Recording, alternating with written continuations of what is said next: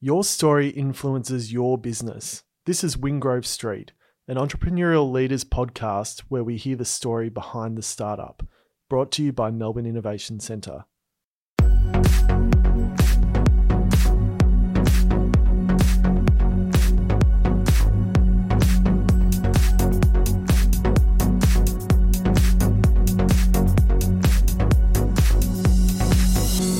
Melbourne Innovation Centre provides business support and mentorship.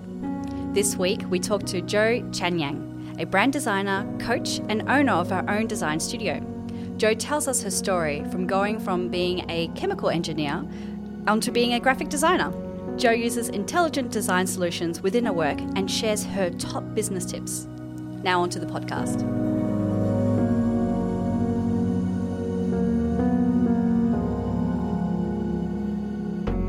Jo is a brand designer, coach, and owner of her own design studio, Jo Chanyang. Jo specializes in rebranding businesses to help them scale and grow and has created intelligent de- design solutions for over 40 brands in the wellness industry. Jo also brings her six years of extensive experience in product and packaging, product rebrands and marketing, successfully launching new products for the FMCG, food and wellness space within Australia and overseas. Welcome to the podcast. Yay! Thank you so much for having me. So good to see you. Likewise. um, so, I guess we want to start from the very beginning. Um, can you tell us a little bit about your personal journey? How did you first get into the design space? Like, what led you there? Yeah, so I was actually a chemical engineering student and I was doing a double degree in chemical engineering and pharmacology.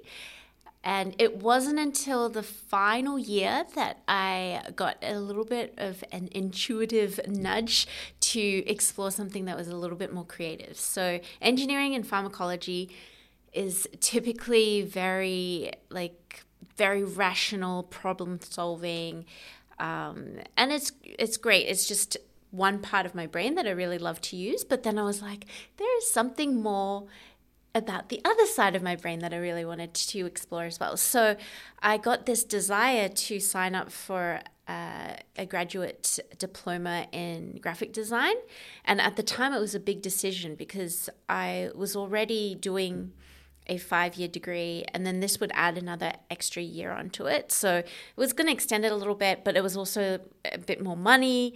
Um, and I also didn't really know at the time whether it was going to lead to anything further down the track or whether it was just something that I was exploring just for the sake of enjoyment. But luckily, after doing the course, I remember the first lecture. I still remember the first lecture of sitting down at RMIT and the our professor at the time took us through the history of art and how it became design and i felt this like amazing sense of oh my gosh i'm in the right space and it was so exciting so i knew from that moment onwards that i wanted to do something whether it was somehow related or indirectly related. I wanted to have something to do with design. And so by the time I graduated, I worked for FMCG companies um, like Unilever and was based in Coles head office for a number of years and also with Twinings. A lot of the decisions I made throughout my career have always led to things that were more marketing or branding led just because it just resonated a little bit more with the creative side. So after um, six years doing that, I ended up going overseas and I started. Whereabouts did you go? Oh, overseas? Oh yeah, you're kind I of missing out a whole part, an important part. so I assume that you you based on our lovely discussions in the past. Um, but I actually went to Japan, and when I was there, of course, Japan being Japan is so inspiring with like packaging design and graphic design in general. So I ended up starting my own business when I was there, and that gave me actually a lot of space to build it up because I was already in this new country and I wasn't working full time at the at that stage. I was studying part time, um, so it gave me the freedom and flexibility to really build it up. And then I kind of yeah took it full time as soon as I came back to Melbourne, and it's it's been my baby ever since. Such a nice story. Like I, you know, it's so like amazing from being a chemical engineer to doing graphic design. Yeah. Like that's yeah, I love how you love using both parts of your brain. Yeah. So it's very cool. Yeah. And design is already really, I mean, it is creative, but it is also very rational because it's also about problem solving. So I think it allows me to tap into both at the same time. So was there like a aha moment when you realized that um, you needed to create your own design practice? Like you realized in Japan, but what made you realize to start your own business? Ah, that's a really good question. My aha moment, I think, probably was made up of a number of mini moments along the way. Just because I think every time I was moving towards starting um, my not necessarily starting my own business at the time, but doing something that made sense for me, whether it was signing up for graphic design, whether it was quitting my job and moving to Japan, whether it was studying like a coaching course because I was really interested in that. Every time I did that, I received so much back for it. Not necessarily money related or anything like that, but it was just a sense of me feeling more aligned and feeling like I was doing something that was serving others in a in a way that felt really exciting and motivating. So I think the culmination of all those mini ahas led to the big one aha of me being like, okay, I feel like I need to really put the show on the road and sort of put my money where my mouth was. Um, and I, that's what led to me starting my own studio.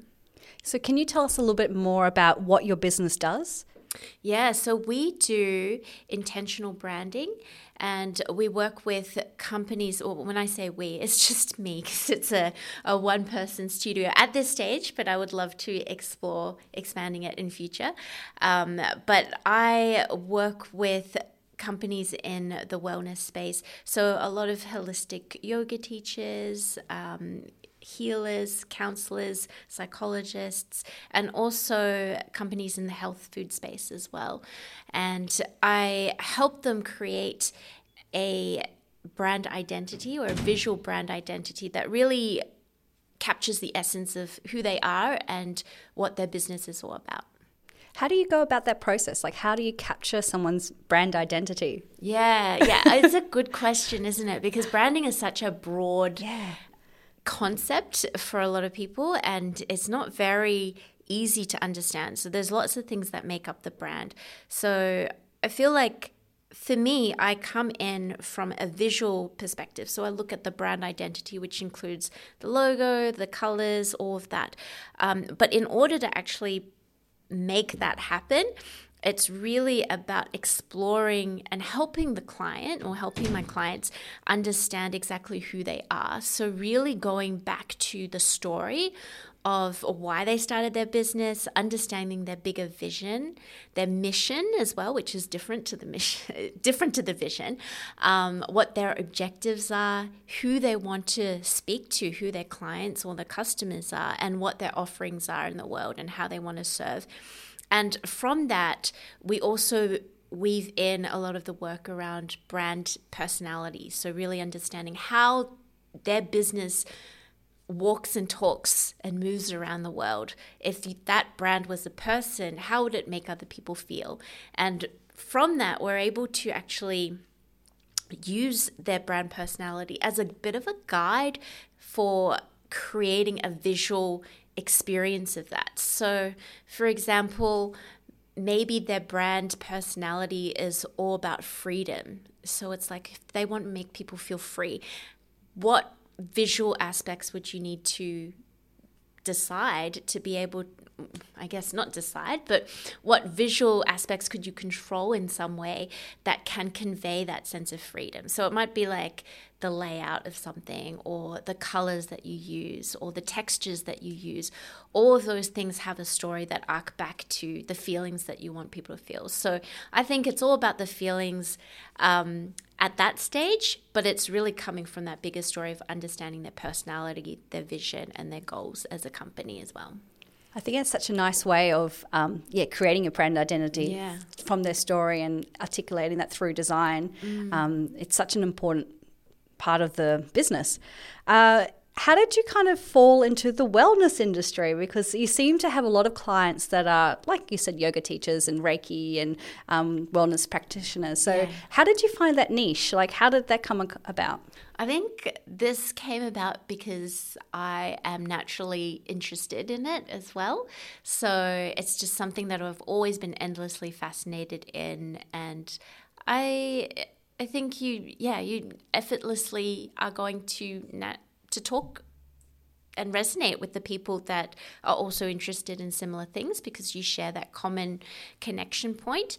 Um, and so the more that I was doing branding for clients who were from wellness, uh, from the wellness industry or businesses related to health and wellness, the more that I loved working and, and doing what I was doing. So it hopefully serves them as much as it serves me. But I, yeah, it's just something that really fulfills me at the end of the day and just came very naturally and organically i would say oh that's so nice like it's, it's nice when it just all comes together easily yeah. Um, yeah. and also you've written a book about um, in the mindfulness space yeah yeah so i've written a book called the intuition journal so it's actually more I would say like a guided journal or more like a workbook. Um, and it's really just to help people deep dive and uncover or unravel their thoughts so that they can find some sort of insight into who they really are. So, again, it's that aspect of helping people find the essence of who they are. I think that for me seems to be the thing that keeps popping up over and over again, whether I work with clients in coaching or in a in a book form or with my clients when it comes to branding. Um, but yeah, the journal is really dear to my heart and has been something that I feel is definitely helping people who might not be in the wellness industry per se. They might be interested in that kind of uh, work, they might be interested in yoga, but they might not necessarily be that as well. So it's a bit of um, it's a product for a, a broader audience, a broader audience, I would say. Yeah, it sounded like a really lovely concept. Like I think, um, especially when you're a, a business owner and you're not sure what your voice is, mm. it sounds like a good tool that you, they could use. Yeah, um, yeah, One of the things you were talking about um, in our previous conversation that we had just before the show started yes. um, is that you use intelligent de- design solutions. Yeah. Um, can you tell us what what is it, Dizel, um, intelligent design solutions, and like how can this help a business? Yeah, yeah. So it for me, the way that I interpreted my own words um, is that it's strategic. So it's intelligent but strategic at the same time. And I think overall, I would like it to be conscious. So can you give us an example maybe? An like, yeah, yeah, yeah. As an example, I think sometimes it can be easy to look at design purely from a perspective of aesthetics, what looks great, what um, you know, looks like everything like like the colors are looking well and like they're going together or they're pairing well with the fonts and everything's beautiful. But then i think there is a deeper strategy. So again it's going back to the the essence of the brand and making sure that everything feels aligned so that when you're going through a branding process or when I'm going through a branding process with a client, they know that every decision that we've made goes back to something that resonates deeply for them in their business. So that there is a, it's not being made just because we want something to fill the space. There is a conscious decision behind each and every decision. I think that actually came a lot from my. Um, from my lecturers at RMIT because they taught a lot about the minimalism or the essentialism behind design. So if you're not requiring something, it needs to go, and you can kind of Marie Kondo it out of the design in a sense. It's a good, um, good yeah. use of terminology. yeah, I love that. Marie Kondo. New, yeah, new verb for the day. Um, but yeah, and if it is something that actually anchors or helps people anchor back further into the brand, then you should keep it. So everything has a functional purpose for being, not just aesthetic purpose for being. That sounds so integral and important because there are a lot of I have known a lot of businesses that are like, oh, we'll just do that front, we'll just do that because it's pretty, Yeah. but they don't realize that there's a deeper meaning behind it that can help. Um, you know, uplift the bills, business to another level. Yeah, So I like that intelligent thinking and strategic thinking for every decision. There's a reason why, and there's a core value behind it. It's Yeah. lovely. Um, so I guess I wanted to ask a little bit more about your business and um, if you had any pain points um, with growing your business or any obstacles that you kind of went through, and how did you overcome it? Yeah, I think the main, I mean, the main point, pain point or challenge, I would say, is going through the feast or famine cycle. And I think this is probably more so for service based businesses rather than maybe product based businesses, although there is naturally a seasonality to when people buy products as well. Um, but I think as a designer, it's really common to hear from other designers as well that they'll get booked out like months in advance and then they'll be like working late nights and early into the early hours of the morning. But then after a period of working consistently, they'll find that they don't have any clients.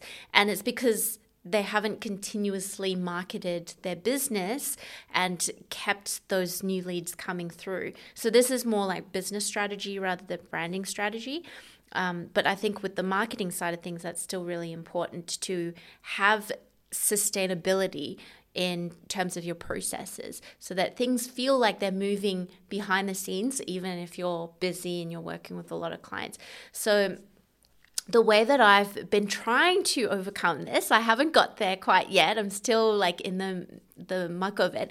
But I think the main thing for me has been to hire people or at least even bring on someone to help you with your business. So I have my VA um, who helps me with like the accounts and like some of the invoicing and bits and pieces like social media sort of stuff. And it means that I don't have to do that. And that's been a huge help. I would also say that when you're bringing someone on, there is going to be a transition period before they can feel completely comfortable working in your business. So it's it's just good to ensure that that's part of the whole process as well that you don't drop people into your business assuming that they're going to know exactly what's going on because there's a there's there needs to be a lot of communication as as we go through. So yeah, I would say that's one thing that I've done which has helped tremendously. Um, and also, I think having something that my friend and I call um, like our our VIP day or like our sort of CEO day is something that we do it's just it's not that special it's just like basically taking a one day every week where you work on your business rather than work on your client Ah, work or your yeah Yep. yeah so it's like it's a good idea. all of that admin stuff all of the like little bits all the sort of uh, what do you call it? Like um loose ends that you need to tie up. That's really good just to have that done on your CEO days so that you've got space. I do this on a Monday because I feel like Mondays can be a little bit more stressful for me. So I like having that extra space on a Monday just to ease into the week, knowing that I've got all my loose ends tied up um, or as much as I could do. And then I can kind of go into the rest of the week knowing that I've got a pretty good sense of where the week's going to go. Sounds like a really smart thing to do in a business, like because a lot of the time, yeah, you do get a bit dis- not sidetracked or distracted, but like focused on your clients. Yeah. and it's so important to set aside some time just for your business to re-strategize for yourself. Hey, is this where I want to go? Am I going in the right direction? Yeah. So I think that's a really good um, piece of advice for our listeners as well. reviewing. Yeah, it's really important. And I think a lot of people are so used to just working, working, working that it's hard for us to take it that step back and really just pause and reflect on, as you say, like what's going well, what needs to change, what are the processes that we can improve on. Have you felt that your business has changed um, a lot since you first started? Yeah, heaps, I think. yeah. yeah, it's always on a uh, like never ending evolutionary cycle of change, I think. Yeah. I guess that's yeah, most businesses too, but yeah. yeah. It's a good thing as well. Yeah. Um, I, I guess um, the other thing I want to ask you about is: Do you have any proud moments that you have achieved with your work? Is it yeah. I think like bringing out my book would have been like one of the proudest moments, but it was actually, it took time for that to sink in because I'm such a, I can be very critical of myself. I have very high expectations of myself. And I remember when I brought the, when I saw the book um, published and it was in my hands, I was like, so scared of the fact that I had made it. Why? Was so, what, what was it? it was What- the weirdest thing. I have no idea why I reacted in that way, but I just like almost wanted to run away because I was so afraid of what that meant because I put so much time and energy into it and it was really confronting to see your work that you've put so much time and effort into become a real thing.